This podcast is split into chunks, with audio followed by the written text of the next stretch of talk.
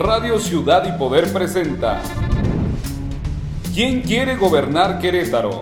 El podcast con Luis Gabriel Osejo. Bienvenidos.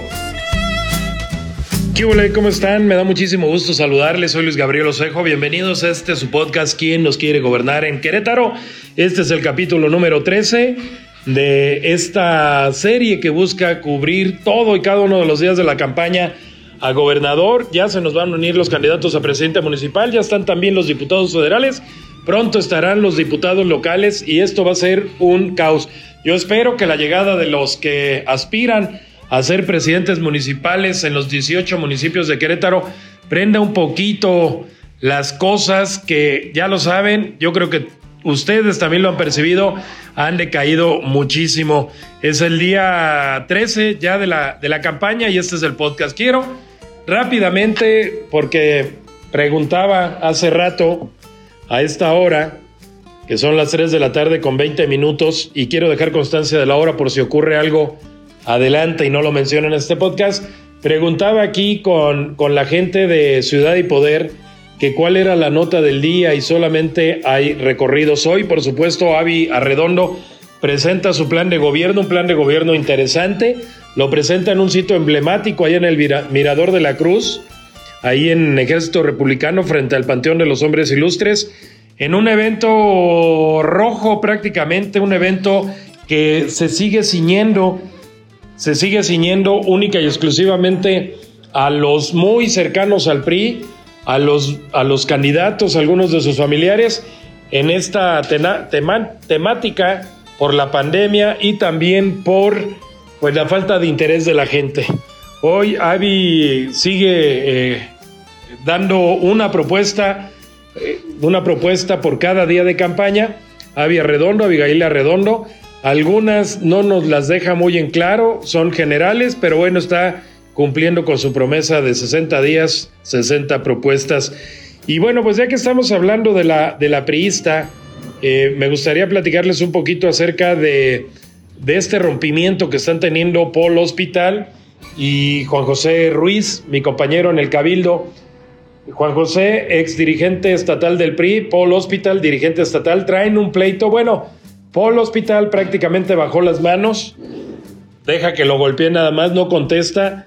Pero bueno, pues esto está abonando mucho, pero mucho a la división en el, en el PRI. Y yo quiero ser muy honesto, yo creo que en algunos municipios, sobre todo de la zona serrana, van a tener posibilidades de ganar las elecciones, porque al final de cuentas allá es familia, en algunos municipios se vota por las familias, se vota por la comunidad familiar y tiene mucha posibilidad el PRI de ganar. Eh, en algunos de estos municipios. Aquí en los municipios de, Querétaro o de la zona conurbada, quiero ser muy sincero, no tienen mucha posibilidad.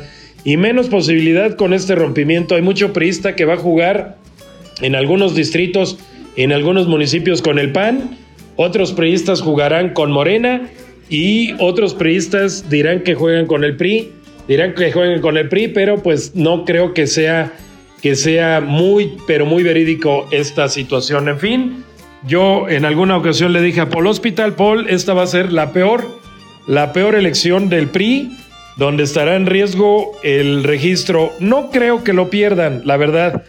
Para, para continuar con el registro, me parece que son tres puntos, 3.5, creo que tres puntos son para que puedan continuar con el registro. No creo que el PRI tenga tres puntos, yo creo que tiene más a nivel global. No creo que caiga más allá de, del tercer lugar. Yo creo que el dueño del tercer lugar es el PRI, la dueña de la, del tercer lugar en la elección es Abigail.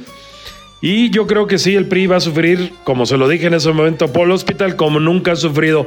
Paul Hospital está inscrito hasta este momento en el primer lugar de la lista plurinominal para ser diputado local una posición que no está asegurada porque ya en sus redes sociales y en algunos medios Juan José Ruiz ha advertido que está un proceso en contra de Polo Hospital para que no sea el primero en la lista de las diputaciones plurinominales. Eh, Hospital, hay que decirlo, está jugando a perder. Polo Hospital no está sumando, Polo Hospital pues está siguiendo el guion que está siguiendo también su dirigente nacional, Alito Moreno, este, sí, Amlito Moreno, hasta en el nombre lleva la penitencia. Creo yo que su presencia va a ser testimonial, no pelearse con el presidente de la República.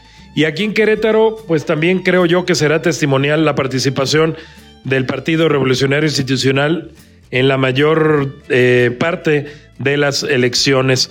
Eh, por cierto, quiero cerrar el podcast, ya me voy, quiero cerrar este, este podcast este, diciéndoles y dejando constancia de que prácticamente a todos los candidatos al gobierno del estado se les ha invitado a que vengan aquí a platicar con nosotros. La mayor parte de ellos aceptaron, la mayor parte de ellos están ya agendados para estar en este podcast, para estar en entrevista con Greta Benítez y con Fernando Cañas y también en el sketch de, Fernando Cañas. Pero pues la mayor parte, les digo, la mayor parte de ellos ya eh, confirmaron, ya están agendados pero todavía eh, por ahí tenemos un par de candidatos que pues no, no han este, recibido, o mejor dicho, no nos han hecho llegar el acuse de recibido de esta invitación. Me refiero a la candidata de Morena al gobierno de Querétaro, Celia Maya, a quien, bueno, de nueva cuenta públicamente la vuelvo a invitar, la volvemos a invitar para que nos acompañe aquí. Y también este, por ahí a la propia Abigail, que ya también nos contestó que ya va eh, a agendar esta participación. Decirles que estas entrevistas son totalmente gratuitas, no se cambian, no se dan a cambio de publicidad para nada. Nosotros estamos trabajando, estamos llevándole a nuestros, eh, a nuestros eh, fans, a nuestros seguidores de Reporte Querétaro y de Ciudad y Poder, pues toda la información, a veces de una manera diferente, con memes, con sketch, con podcast, etcétera, etcétera. Por cierto, invitarles a que escuchen el podcast de mi querido amigo Alejandro Olvera, que todos los días a partir de ayer está aquí en esta misma plataforma. Y bueno, para despedirme, nada más recapitulando, ¿no? Uno, uno, esperamos, deseamos que la llegada de los candidatos a presidentes municipales prenda un poquito estas campañas que cada, cada, cada día, pues no diré que son tediosas, más bien son campañas que no le están interesando a la mayor parte de la gente, que solo nos interesa a los medios de comunicación, al círculo rojo.